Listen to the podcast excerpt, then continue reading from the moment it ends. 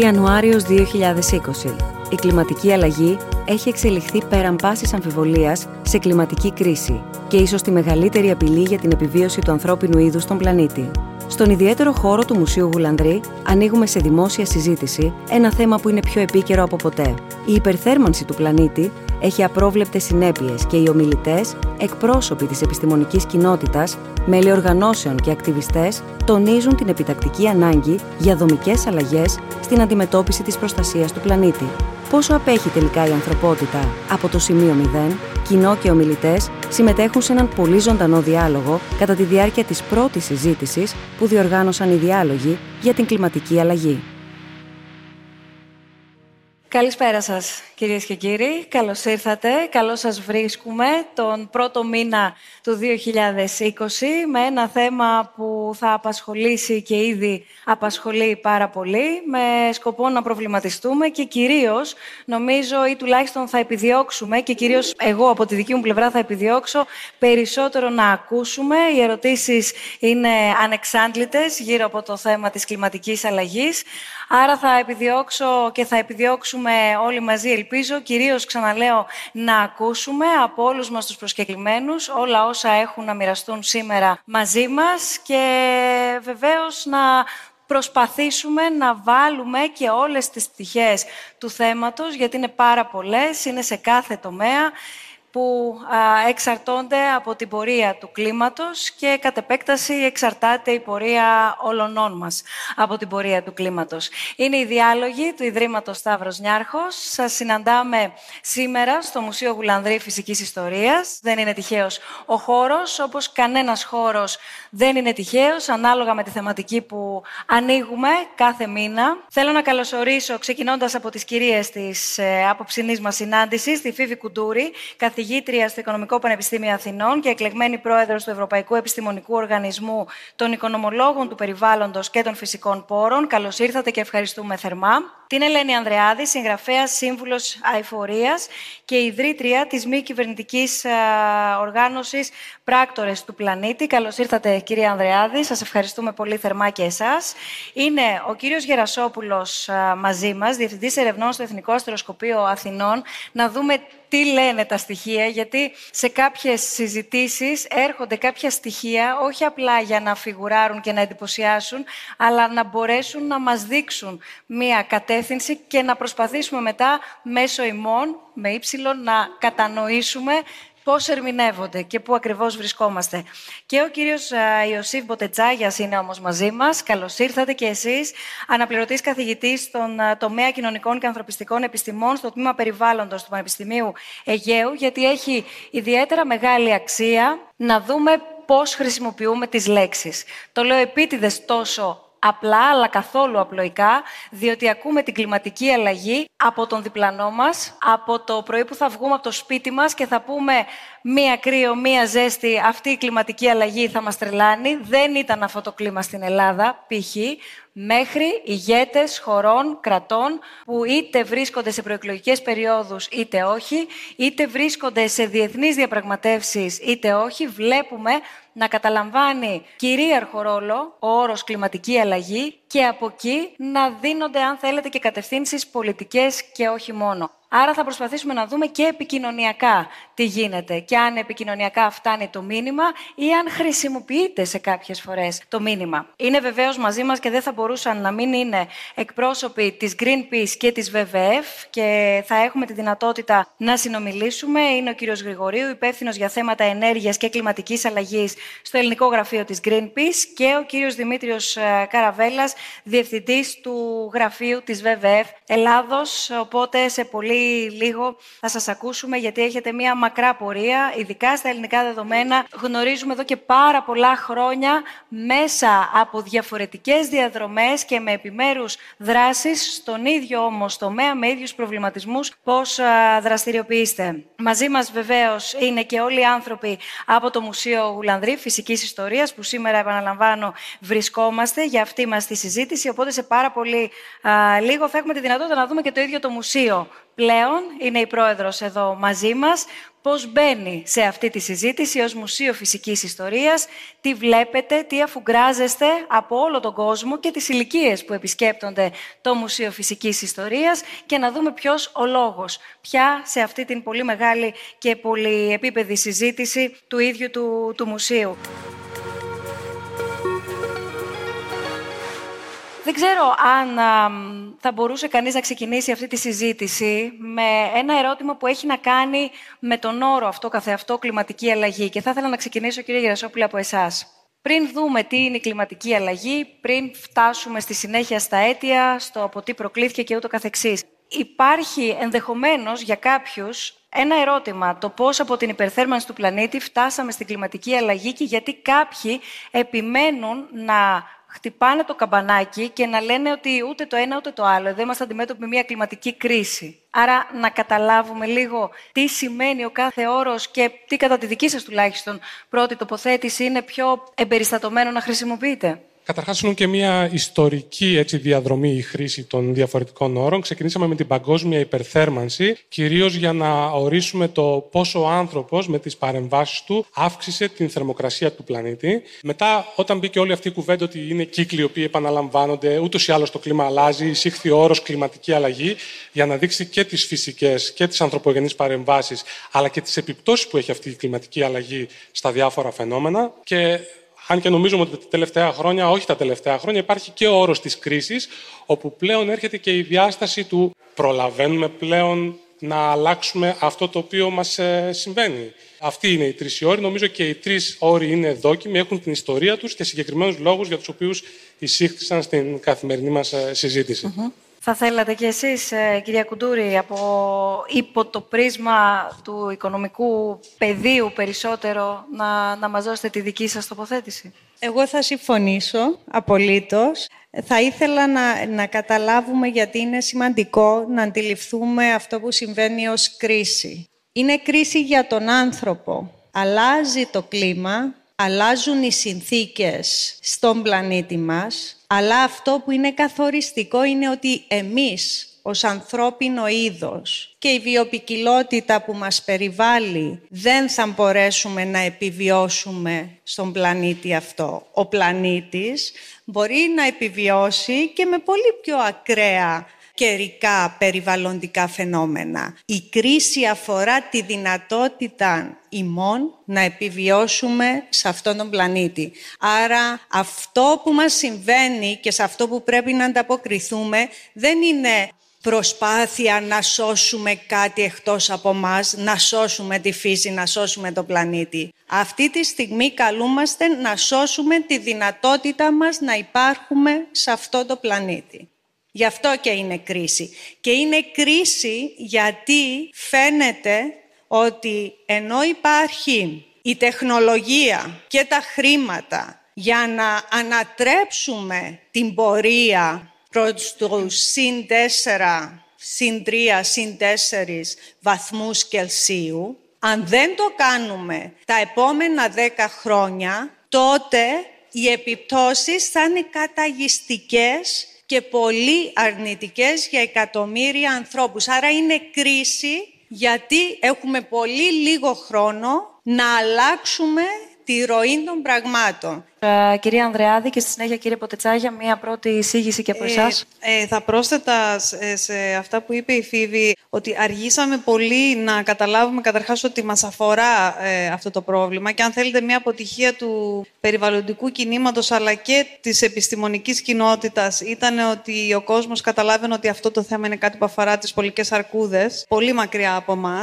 Ε, και βρισκόμαστε σήμερα και ένας από τους λόγους που έχει ευαισθητοποιηθεί περισσότερο ο κόσμος είναι ότι πλέον έχουμε δει αυτόν τον ένα βαθμό Κελσίου. Ε, δηλαδή, αυτό όλα που μας λέγανε οι επιστήμονες έχουν έρθει και έχουν συμβεί πλέον. Έχουμε 10 χρόνια για να κάνουμε κάτι, αλλά για να το κάνω έτσι ακόμα πιο ασφιχτικό, έχουμε ουσιαστικά 10 μήνες. Αν σκεφτεί κανείς ότι στο τέλος αυτού του, ε, του έτους έχουμε την 26η διάσκεψη για το κλίμα, όπου πρέπει να πάρθουν οι αποφάσεις, διότι αν δεν πάρθουν μέχρι τότε δεν θα μπορέσουν τα κράτη να καταφέρουν να μειώσουν κατά 50% τους ρήπους μέχρι το 2030 που απαιτείται για να συγκρατήσουμε την κλιματική αλλαγή στον 1,5 βαθμό. Οπότε μιλάμε πλέον για, για 10 μήνες και αυτή είναι η επιτυχία των νέων, αν θα μιλήσουμε μετά, ε, και της Γκρέτας που θα έχουν ακούσει πολύ, διότι έχει θέσει το θέμα ως ηθικό θέμα και θέμα δικαιοσύνης και όχι πλέον ως θέμα μακριά από εμά, κάτι δηλαδή με κέντρο τον άνθρωπο. Κύριε Ποτετσάγια.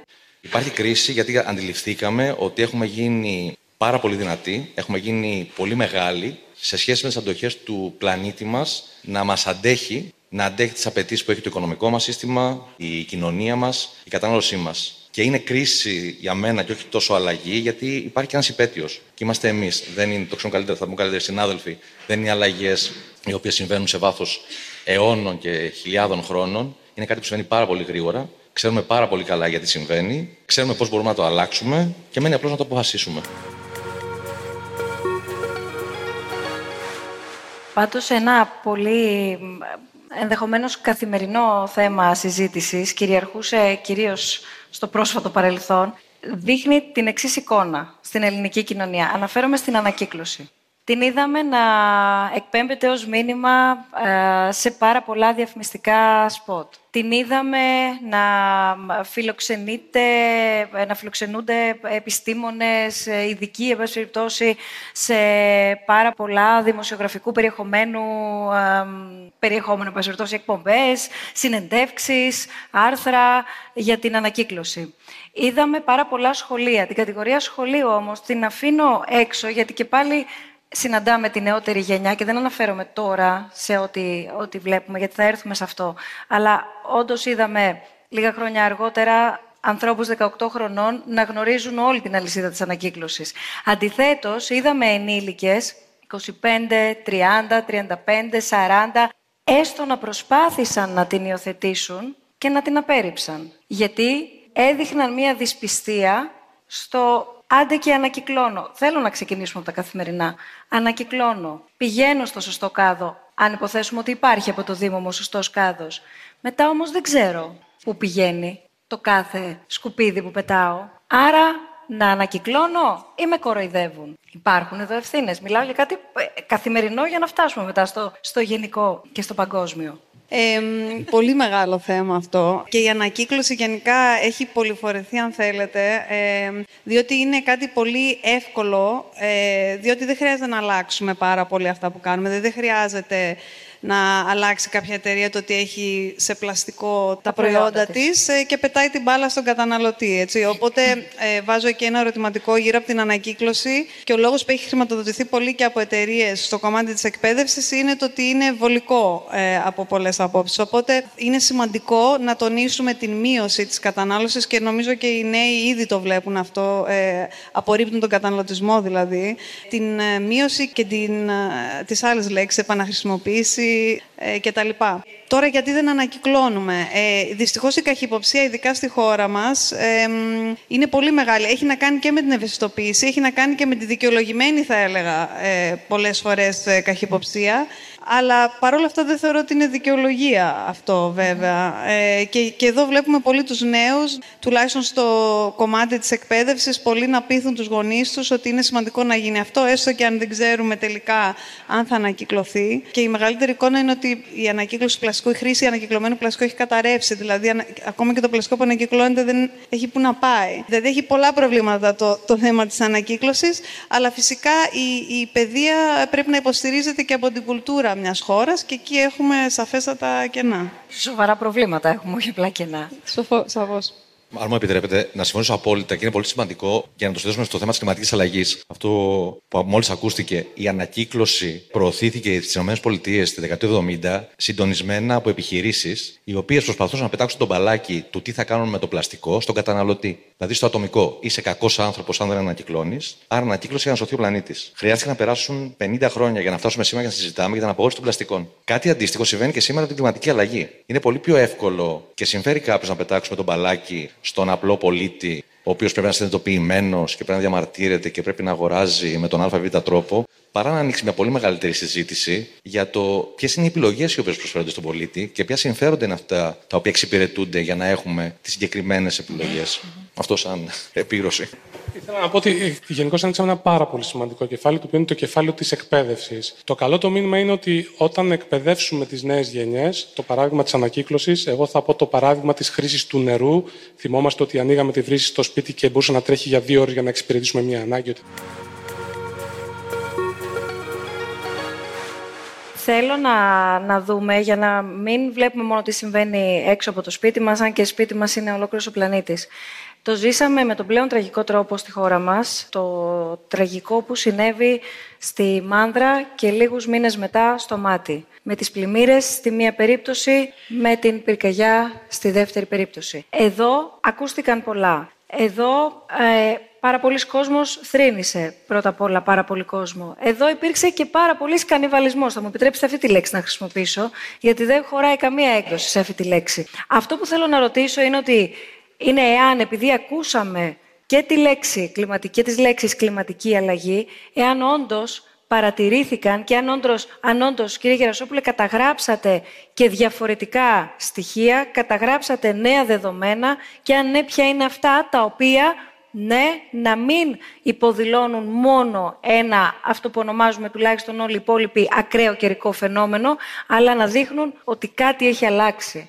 Όπως καταρχάς θα ξέρετε και στα δύο έτσι, αυτά περιστατικά το αστεροσκοπείο με τις μετρήσεις και τις δορυφορικές του παρεμβάσεις πρωτοστάτησε και προσπάθησε να τα καλύψει με τον καλύτερο δυνατό τρόπο. Ας πάμε στην περίπτωση της Μάνδρας. Στην περίπτωση της Μάνδρας, μέσα σε έξι ώρες έριξε 200 χιλιοστά, περισσότερα από 200 χιλιοστά βροχής. Όλο το χρόνο στη διπλανή Ελευσίνα ρίχνει 370. Δηλαδή, μέσα σε έξι ώρες έριχνε σχεδόν το μισό που ρίχνει στη διπλανή περιοχή σε ολόκληρη τη χρονιά. Άρα ήταν ένα όντως ακραίο, πολύ εντοπισμένο χωρικά φαινόμενο, η συχνότητα του οποίου βάσει της κλιματικής αλλαγής θα είναι μεγαλύτερη τα επόμενα χρόνια. Φταίει μόνο η κλιματική αλλαγή. Όχι, διότι αν δεν υπήρχαν αυθαίρετες ανθρώπινες παρεμβάσεις που μπάζουν τα ρέματα ή αν υπήρχαν σωστά αντιπλημμυρικά έργα που αποφασίστηκαν εκ των υστέρων και ε, σωστές συντήρηση υποδομών κτλ., δεν θα ήταν τόσο μεγάλη έκταση. Το φαινόμενο θα ήταν εκεί. Αντιστοίχως, μάτι. Αυτό που συνέβη εκείνες τις ημέρες ήταν όντως σημαντικό. Πάρα πολύ υψηλή θερμοκρασία, υγρασία 12%, δηλαδή πάρα πολύ μεγάλη ξηρασία και άνεμος οι οποίοι έφταναν τα 100 χιλιόμετρα την ώρα. Μιλάμε για ρηπές τεράστιες. Για οποιονδήποτε λόγο προήρθε η έναρξη της πυρκαγιάς, οι συνθήκες ήταν μετά τέτοιες, οι οποίες δημιούργησαν σε αυτό το έντονο αποτέλεσμα. Είναι αυτό που σας είπα πριν. Ότι η κλιματική αλλαγή μπορεί να το κάνει ακόμα πιο δύσκολο. Αλλά δεν φταίει ο άνθρωπος; Φυσικά και φταίει ο άνθρωπος. Δείτε πώς ήταν οικοδομημένο το ίδιο το μάτι, χωρίς διεξόδους διαφυγής, πώς είναι οργανωμένη η ελληνική κοινωνία και οι ελληνικές υπηρεσίες με την ανυπαρξία πρωτοκόλων και συνεννόησης και ο συνδυασμός κλιματικής αλλαγής και ανθρώπινης, να το πω έτσι, αυλεψίας στην καλύτερη, που δεν είναι αυλεψία, μας οδηγεί σε αυτά τα αποτελέσματα. 2015, 193 κράτη το Σεπτέμβρη του 2015 στη Νέα Υόρκη υπογράφουν τα Sustainable Development Goals, την Ατζέντα 2030 των Ηνωμένων Εθνών. 17 στόχοι, 17 ξεκάθαροι στόχοι. Να τους, αν τους δείτε, η μισή από αυτούς είναι άμεσα συνδεδεμένοι με το περιβάλλον και το κλίμα και οι άλλοι υποστηρίζουν την όποια προσπάθεια για αηφόρο ανάπτυξη που συμπεριλαμβάνει το περιβάλλον και το κλίμα. Μετά από αυτό, λίγους μήνες μετά, Paris Agreement, η Συμφωνία των Παρισίων για την κλιματική αλλαγή, συμφωνία να προσπαθήσουμε να συγκρατήσουμε την αύξηση της θερμοκρασίας λιγότερο από δύο βαθμούς. Μετά, 2018, βγαίνει το report του IPCC, της Διακυβερνητικής Επιτροπής για την Κλιματική Αλλαγή και λέει δύο βαθμοί είναι πολύ, 1,5. 1,5 είναι η μέγιστη αύξηση που μπορούμε να υποστηρίξουμε και να συνεχίσουμε να ζούμε με ασφάλεια σε αυτό το πλανήτη. 2019, το Σεπτέμβρη στη Νέα Υόρκη, ανακοινώνουμε ως ε, Sustainable Development Solutions Network των Ηνωμένων Εθνών, που είναι το δίκτυο για βιώσιμες λύσεις των Ηνωμένων Εθνών, ανακοινώνονται οι έξι δρόμοι που θα οδηγήσουν στην αηφορία. Αυτοί οι δρόμοι μπορούν να φτιαχτούν. Έχουμε την τεχνολογία. Υπάρχουν και τα χρήματα. Αλλά; Αυτό που λείπει είναι τα εξής. Συμφωνώ απολύτως. Όταν η βάση, η εκλογική βάση είναι ενημερωμένη, τότε μπορεί να πιέσει την όποια πολιτική ηγεσία. Γιατί ο, ο πολιτικός ηγέτης αφουκράζεται την ανάγκη, τα θέλω του σώματος που τον εκλέγει. Επειδή μπορεί οι πολιτικοί να αφουγκράζονται ή να διαμορφώνουν κατά άλλους τις ατζέντες τους ανάλογα με το τι είναι και κυρίαρχο, τι είναι τάση. Όπως επίσης και πολλούς επώνυμους τους αρέσει ότι είναι τάση. Και στα social media επίσης αρέσει ότι είναι τάση. Όλα αυτά ωραία, καλά συνυπάρχουν, γιατί καλώς υπάρχουν. Το θέμα είναι εμείς που επαναπαυόμαστε και που λέμε ότι εντάξει η ενημέρωση υπάρχει, εντάξει το μήνυμα περνάει. Επειδή όμως εδώ πέρα υπάρχουν και ε, οργανισμοί που έχουν μακρά δράση μέσα από τον πολίτη και μέσω του πολίτη και δίπλα στον πολίτη και μαζί με τον πολίτη, νομίζω ότι έχουμε καθυστερήσει και έχω καθυστερήσει κύριε Γρηγορίου να σας δώσω το λόγο και αμέσως μετά σε εσάς κύριε Καραβέλα για να δούμε ε, όλα αυτά τα χρόνια και έτσι όπως έχουμε ακούσει από τους υπόλοιπους ομιλητές μέχρι στιγμής να παρατίθενται όλα τα δεδομένα και το ποιος ακούει ποιον, ποιος δεν ακούει ποιον, τι υπάρχει, τι δεν είναι καινούριο, προπήρχε. Να δούμε μέσα από την ε, δική σας πορεία, μέσα από την πληθώρα εκστρατιών της Greenpeace και μέσα από τον ακτιβισμό πια, τι είναι αυτό που εσείς έχετε παρατηρήσει, διεθνώς αλλά και εδώ στην Ελλάδα; Ευχαριστώ πολύ κύριε Μπουσδούκου. Να ευχαριστήσω το Ίδρυμα καταρχάς για την πρόσκληση και την πολύ ωραία συζήτηση σήμερα και βέβαια και το Μουσείο Γουλανδρή για την φιλοξενία. Έχουν τεθεί πάρα πολλά ερωτήματα. Δηλαδή, πραγματικά θα μπορούσα να μιλάω τρία τέταρτα τώρα έτσι για να σχολιάσω τι έχει πει ο καθένας. Θα ήθελα να ξεκινήσω με τρία πράγματα που έχω στο μυαλό μου. Θα κάνω ένα βήμα πίσω, αν μου επιτρέπετε, να πάρω λίγο πιο πριν την κουβέντα. Μάλλον δεν ξέρω αν είναι σαφές στον κόσμο και δεν το είπαμε ξεκάθαρα τι είναι αυτό που προκαλεί την κλιματική κρίση. Οι εκπομπές διοξιδίου του άνθρακα. Λοιπόν, προκαλούνται από τον τρόπο που λειτουργεί η παγκόσμια οικονομία, αλλά μπορούμε να τους δώσουμε συγκεκριμένα ονόματα. Είναι καταρχάς τα ορυκτά καύσιμα. Αναφέρθηκε πολύ γρήγορα. Πετρέλαιο, άνθρακα, στην Ελλάδα έχουμε λιγνίτη, κάρβονο δηλαδή, και φυσικό αέριο, που μάλιστα εξελίσσεται στο νέο μεγάλο εχθρό του κλίματος. Είναι μετά ο τρόπος, όχι μόνο παράγουμε λοιπόν αέρια θερμοκηπίου καίγοντας ορυκτά καύσιμα, την ίδια ώρα έτσι, επηρεάζουμε τον τρόπο που το φυσικό σύστημα του πλανήτη με φυσικό τρόπο απορροφάει διοξίδιο του άνθρακα. Δηλαδή, εξαντλώντας τα φυσικά οικοσυστήματα, είτε μέσω της κυρίως βιομηχανικής αγροτικής ε, ανάπτυξης, κυρίως η βιομηχανική κτηνοτροφία, αλλά και ο τρόπος που καταστρέφουμε τα δάση, ε, εξαντλούμε τους ε, ωκεανούς. Άρα λοιπόν η κλιματική κρίση έχει συγκεκριμένο όνομα. Και το λέω αυτό γιατί δεν θα ήθελα να μείνει κανένας με την εντύπωση, γυρνώντα πείτε ότι κάνοντας ανακύκλωση βοηθάει στο πρόβλημα της κλιματικής κρίσης. Ε, δεν θέλω να υποτιμήσω το, το τρομακτικό πρόβλημα πλαστικής ρήπανσης που υπάρχει, που έχει αναδυθεί παράλληλα με την κλιματική κρίση, αλλά η κλιματική κρίση προκαλείται πρωτίστως από την καύση ορυκτών καυσίμων. Το δεύτερο που θέλω να πω είναι για τον 1,5 βαθμό που είπαμε, που είναι ε, πολύ σωστά το πάνελ έχει πει ότι είναι ζήτημα ε, επιβίωσης. Με ποια έννοια, ότι εάν πάμε πάνω από τον 1,5-2 βαθμούς, και αυτό και ο κύριος Γερασόπουλος νομίζω μπορεί να το εξηγήσει καλύτερα, ο φόβος ο μεγάλος επιστήμης είναι ότι τίθονται σε λειτουργία μηχανισμοί του κλιματικού συστήματος που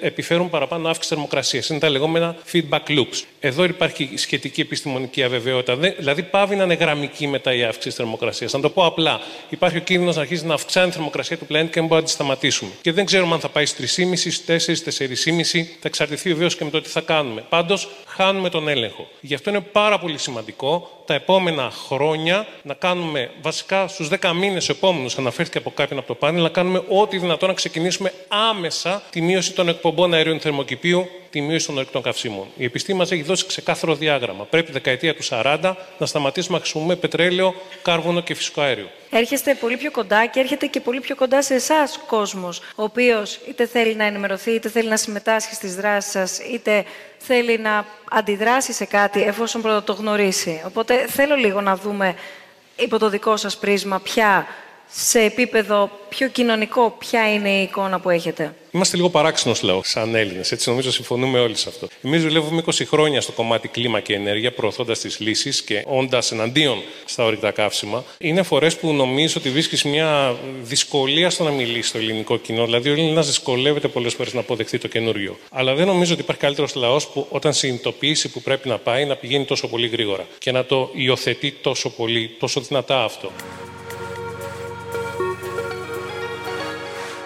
Θέλω να δούμε όμως, κυρία Καραβέλα, και την δική σας τοποθέτηση από την πλευρά της ΒΒΕΦ σε ό,τι έχει να κάνει με όποια από τα επίπεδα έχουν μέχρι στιγμής ναι. ακουστεί. Καλησπέρα. Ε, να ξεκινήσω με το πρώτο σας ερώτημα, την, την κρίση, κλιματική κρίση, κλιματική αλλαγή. Νομίζω ότι η κρίση, γιατί είναι πλέον κρίση; Είναι κρίση καταρχήν γιατί τη ζούμε. Έχουμε φτάσει και το 2019 δυστυχώς ήταν μια τέτοια χρονιά. Έχουμε φτάσει στο σημείο που η πραγματικότητα επιβεβαιώνει ή και ξεπερνάει τις προβλέψεις. Ε, αυτό που, αυτές οι εικόνες που είδαμε από την Αυστραλία, αυτές οι εικόνες που είδαμε στη Βραζιλία, αυτό που ζήσαμε στο μάτι πριν από δύο χρόνια, αυτό που ζήσαμε στην Πελοπόννησο, μην ξεχνάμε, το 2007 με τις μεγαπυρκαριές, είναι λοιπόν μια κατάσταση όπου οι προβλέψεις των επιστημόνων, αυτά που έλεγαν κάποιοι για αρκετά χρόνια, γίνονται πραγματικότητα. Αυτό είναι το ένα στοιχείο. Το δεύτερο στοιχείο είναι ότι είναι κρίση, γιατί νομίζω ότι το είπαν ήδη αρκετοί. Υπάρχει ο παράγοντας χρόνου. Ότι πραγματικά μας τελειώνει ο χρόνος και αυτά που έπρεπε να είχαν γίνει πριν πολλά χρόνια τώρα πρέπει να γίνουν ε,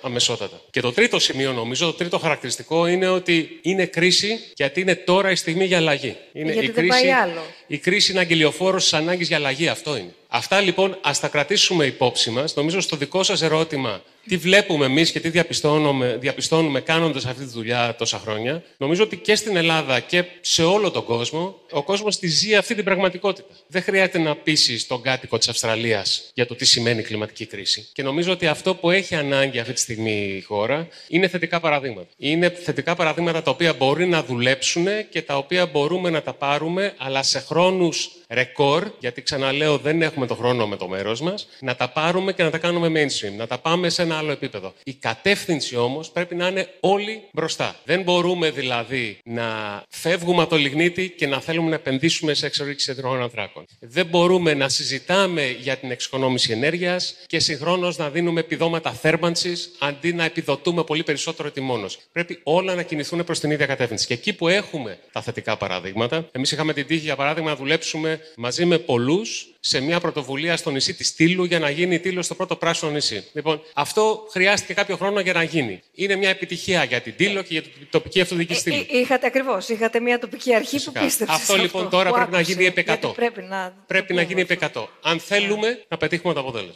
Σας ευχαριστούμε πολύ. Θα μου επιτρέψετε να βάλω τα ερωτήματα του κόσμου στη συζήτησή μας, γιατί ήδη έχουν έρθει ερωτήματα και παρακαλώ πολύ και από εδώ να ακούσουμε ερωτήματα, γιατί αυτή είναι και η ουσία και η αξία. Το πρώτο ερώτημα έχει να κάνει με τον αντίλογο. Νομίζω έχει απαντηθεί. Ήρθε ως πρώτο ερώτημα αυτό που συζητήσαμε σχετικά με την κλιματική αλλαγή και τεκμηριώνεται κιόλας και ζητείτε η, η άποψή σας. Τοποθετηθήκατε όλοι.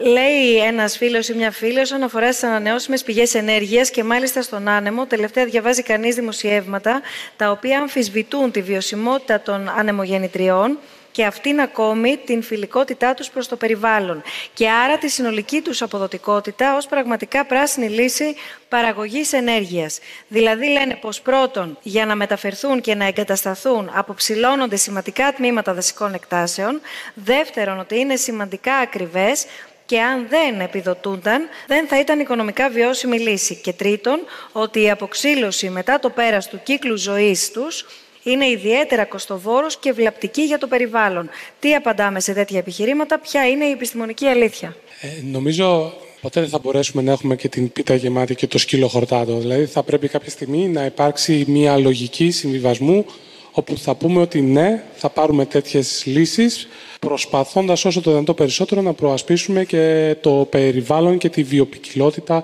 και όλα τα συστήματα γύρω από τέτοιες λύσεις. Η κλιματική αλλαγή για την Ελλάδα. Καταρχάς, δεν νομίζω ότι κανείς αμφιβάλλει ότι ο ήλιος και ο άνεμος στην Ελλάδα οπωσδήποτε μπορεί να είναι μια ενέργεια η οποία μπορεί να χρησιμοποιηθεί και να ε, μας δώσει ενέργεια. Πριν προχωρήσετε, έχει έρθει δεύτερο ερώτημα πάνω σε αυτό επίσης, το οποίο λέει ότι γεμίζουν τα βουνά μας και τα νησιά μας με ανεμογεννήτριες, κάποιοι καταστρέφουν τη φύση μας στο βωμό των ανανεώσιμων πηγών ενέργειας, δίχως πραγματικό πλάνο επιβίωσης του πλανήτη. Καμία παρέμβαση ανθρώπινη δεν είναι μηδενικού αποτυπώματος. Καμία. Εκτός αν πάμε ε, σε καταστάσεις ε, πολύ παγιά, να ζούμε στα δάση, σε σπηγές κτλ. Και το υδρογόνο είναι μια πάρα πολύ καλή λύση. Θα το πούμε και το υδρογόνο. Οπωσδήποτε η αιωλική ενέργεια, η ηλιακή ενέργεια, η γεωθερμική ενέργεια έχουν πολύ μικρότερο ανθρακικό και περιβαλλοντικό αποτύπωμα από ότι τα ορυκτά καύσιμα. Είναι ξεκάθαρο και είναι λάθος να πάμε τη συζήτηση προς τα εκεί. Τα ορυκτά καύσιμα είναι αυτά που κατά βάση η χρήση τους και η παραγωγή ενέργειας από αυτά είναι αυτά που ε, δημιουργήσανε το θεμόμενο του θερμοκηπίου. Αυτά δημιουργήσανε την κλιματική αλλαγή. Θέλω να ομολογήσω ότι είναι πολύ σημαντικό για τον άνθρωπο όταν του πεις ότι πρέπει να αλλάξεις κατεύθυνση, να του παρέχεις και την τεχνολογική λύση, να υπάρχει δηλαδή η τεχνολογική λύση. Δεν γίνεται γιατί έχουμε το φαινόμενο το yellow vest των κίτρινων ε, γυλαίκων. Γιατί πήγαινε ο Μακρόν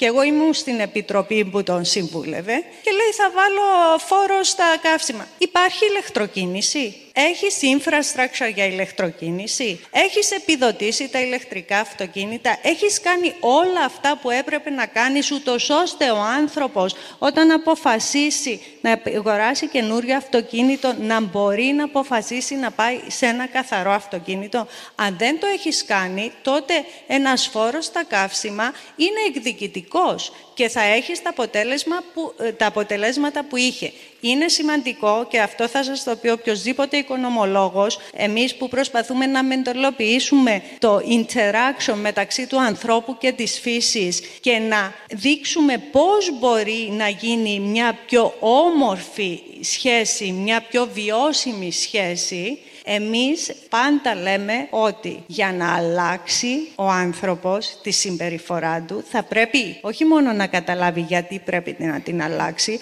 αλλά να του δοθεί και τεχνολογικά η λύση και το πολιτικό πλαίσιο ενώ policies, ε, πολιτικές που θα τον βοηθήσουν να εφαρμόσει τη λύση. Απλώς να πιαστώ το τελευταίο, ότι οι μεγάλες πετρελαϊκές ενδιαφέρονται τις ανεμόσιμε πηγές ενέργειας πρέπει να μας προβληματίσει και παρότι συμφωνώ ότι είναι πολύ καλύτερες από τα, τα ορυκτά καύσιμα, ε, σε καμιά περίπτωση να μην πιστέψουμε ότι θα, θα σώσουμε τον πλανήτη με, με τις ανανεώσιμες. Χρειάζονται άλλες αλλαγές. Ποιες; Ε, να το ωραία. Ποιες άλλες; Δείτε 20, 30, 40 χρόνια τώρα ανανεώσιμες εξοικονόμηση ενέργειας αυτοκίνητα που καίνε λιγότερο. Και όμως το παγκόσμιο οικολογικό αποτύπωμα χρόνο με το χρόνο αυξάνει μοιάζει με το μύθο του Εσώπου, με το λαγό και τη χελώνα. Έχουμε το λαγό της τεχνολογικής καινοτομίας, αλλά έχουμε τη χελώνα της συνεχούς μεγένθυνση. Αυτός ο πλανήτης είναι πολύ μικρός για μια οικονομία που προσπαθεί να ικανοποιήσει την απληστία μας. Έχει αρκετά για τις ανάγκες μας, δεν έχει αρκετά για την απληστία μας.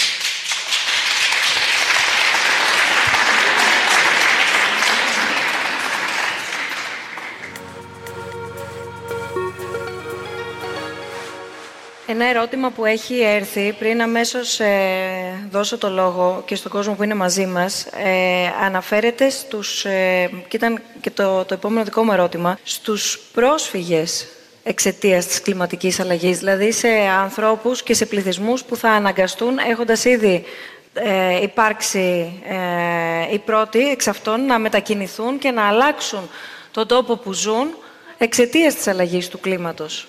Ναι, αυτό είναι ένα φαινόμενο το οποίο ήδη έχει αρχίσει τις τελευταίες δεκαετίες να παρατηρείται. Περιοχές όπου ε, αντιμετωπίζουν το φαινόμενο της λειψιδρίας, για παράδειγμα, είναι σαφές ότι ο κόσμος ε, θα προσπαθήσει και θα βρει τρόπο να μετακινηθεί. Αλλά και ιστορικά στην εξέλιξη του κόσμου, στην ουσία τέτοιοι κλιματικοί παράγοντες ήταν οι οποίοι οδήγησαν μετακινήσεις πληθυσμού από μία ήπειρο σε άλλη. Απλά τώρα θα το δούμε εντοπισμένα και μέσα σε μικρά χρονικά διαστήματα αυτό, να αυξάνεται. Αυτό όμως δεν είναι κάτι το οποίο το ακούμε.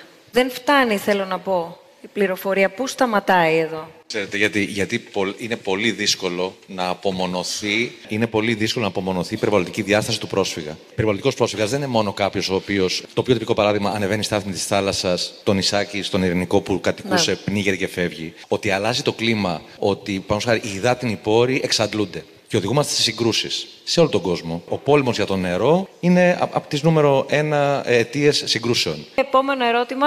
Ε, θέλω να βάλω ένα ερώτημα. Συγχωρήστε με αν χρησιμοποιήσω λίγο περισσότερες λέξεις. Ε, όλοι εδώ μέσα είμαστε προφανώς από την ίδια πλευρά.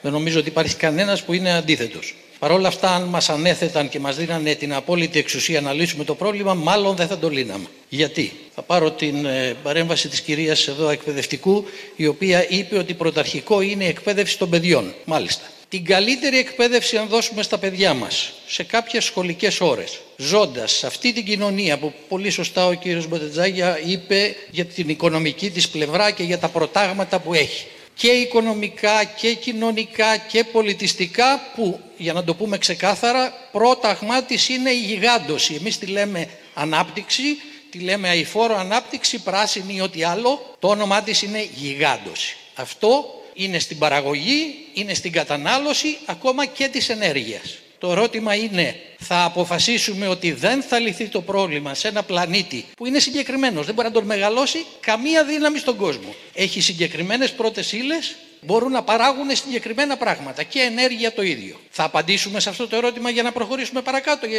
Η ερώτηση είναι προς όλους μας. Αν δεν απαντήσουμε σε αυτό, η οποιαδήποτε μερική απάντηση μπορεί να δώσει λύση; Θα σας φέρω ένα απλό παράδειγμα. Όλοι συζητάμε για το αν τα αιωλικά είναι καλή ενέργεια ή όχι. Προκλητικά θα σας πω ότι τα αιωλικά δεν είναι ανανεώσιμη πηγή ενέργειας. Δεν έχω χρόνο και δεν θέλω να σας φάω το χρόνο. Εάν πάρουμε με νούμερα τι καταναλώνεται για να παραχθεί, να λειτουργήσει, να μεταφερθεί ενέργεια κλπ. κλπ. ενός αιωλικού είναι μείον. Η ενέργεια που θα παράγει σε 20 χρόνια μέχρι να γίνει ερείπιο και να μείνει εκεί που θα μείνει είναι μείον. Σας το λέω προκλητικά και αποδείξτε μου ότι το μετρήσατε και είναι συν. Άρα είναι ανανεώσιμη πηγή ενέργειας. Ευχαριστώ πολύ. Εμείς. Υπάρχουν επιστημονικοί μέθοδοι που μετρούν το αποτύπωμα. Ε, μια διαδεδομένη εξ αυτών είναι το life cycle analysis που μπορεί να σας πει για κάθε ολικό, για κάθε ανεμογεννήτρια, κάθε διαφορετικής τεχνολογίας, πόσο είναι το αποτύπωμα, πόσο το κόστος του decommission είναι αυτό που λέτε της αφόπλησης του πάρκου. Το ότι δεν γίνονται σωστά δεν σημαίνει ότι δεν μπορούν να γίνουν σωστά. Το ότι η τεχνολογία η παγιά ήταν πιο ε, απαιτητική, είχε πιο μεγάλο αποτύπωμα, ισχύει. Αλλά η τεχνολογία έχει ε, κάνει τεράστια άλματα. Ε, το αποτύπωμα των αιωλικών είναι σαφώς ένα μικρό αποτύπωμα και αξίζει να επενδύσουμε σε αυτά. Το μικρόφωνο εκεί, παρακαλώ. Θέλουμε να κάνουμε δύο ερωτήσεις. Ε, πρώτα απ' όλα, μπορούμε να χρησιμοποιούμε την αιωλική και την ηλιακή ενέργεια ως βασικές πηγές ενέργειας, παρόλο που δεν μπορούμε να τις αποθηκεύσουμε. Και δεύτερον, ποιες είναι οι κυρίως, τα κυρίως μέρη στο, στη γη που περισσότερα ζώα χτυπάνε ή χάνουν τη ζωή τους; Βέβαια, να πείτε. Καταρχά να πω μπράβο για την ερώτηση, ιδίως για την πρώτη ερώτηση, γιατί ήμουν έτοιμος να δώσω μια απάντηση σχετική και ήρθε η αντίστοιχη ερώτηση. Εγώ θα έλεγα να μην κρίνουμε αυτή τη στιγμή στην Ελλάδα τα αιωλικά και τα, αιωλικά, τα ηλιακά με βάση το τι έχει ήδη γίνει μέχρι τώρα. Σημειώθηκε στην αρχή ότι όλα αυτά μέχρι τώρα έχουν γίνει αποσπασματικά και θα πρέπει να υπάρξουν πολύ σοβαρές υποδομές που να μπορούν να τα υποστηρίξουν. Παραδείγματος χάρη, να υπάρξει αυτό το οποίο είπε η νεαρή κυρία. Να υπάρξουν αποθηκευτικοί χώροι. Παντού βλέπουμε ότι ε, όπου υπάρχουν ε, ε, ζώα υπάρχει πολύ μεγάλο πρόβλημα. Υπάρχουν φυσικά περιοχές που είναι πιο προστατευμένες και είναι σημαντικό να προστατευτούν. Ε, θα ήθελα να τονίσω το πρόβλημα στις ε, θάλασσες που θα έπρεπε να μας απασχολεί όλους. Ε, και το πρόβλημα ε, είναι η κλιματική αλλαγή. Θα έχετε ακούσει για την, ε, το πώς επηρεάζει και τη θάλασσα. αλλά είναι και το πρόβλημα του, της υπεραλίευσης. τρώμε πολλά ψάρια και δεν υπάρχει καλό νομοθετικό πλαίσιο ώστε να προστατευτούν περιοχές. Έχουμε δει ότι όταν προστατεύονται περιοχές μπορούν πάρα πολύ γρήγορα να αναγεννηθούν τα ψάρια και να υπάρξει ε, μεγαλύτερη εισοδιά, αν θέλετε, και για τους ε, ψαράδες, αλλά δεν υπάρχει αυτή τη στιγμή αυτό το πλαίσιο. Δεν είναι μόνο τα ζώα λοιπόν που πονάνε και χτυπάνε και στη στεριά, αλλά και στη θάλασσα ε, και είναι ένα σημαντικό στοιχείο και αυτό. Σας ευχαριστούμε πάρα πολύ όλους και όλες που ήσασταν μαζί μας. Ευχαριστούμε πολύ κύριε Καραβέλα, κύριε Γρηγορίου. Ευχαριστούμε θερμά. Ευχαριστούμε πολύ και όλους και όλες που ήσασταν μαζί μας. Καλή συνέχεια σε όλους.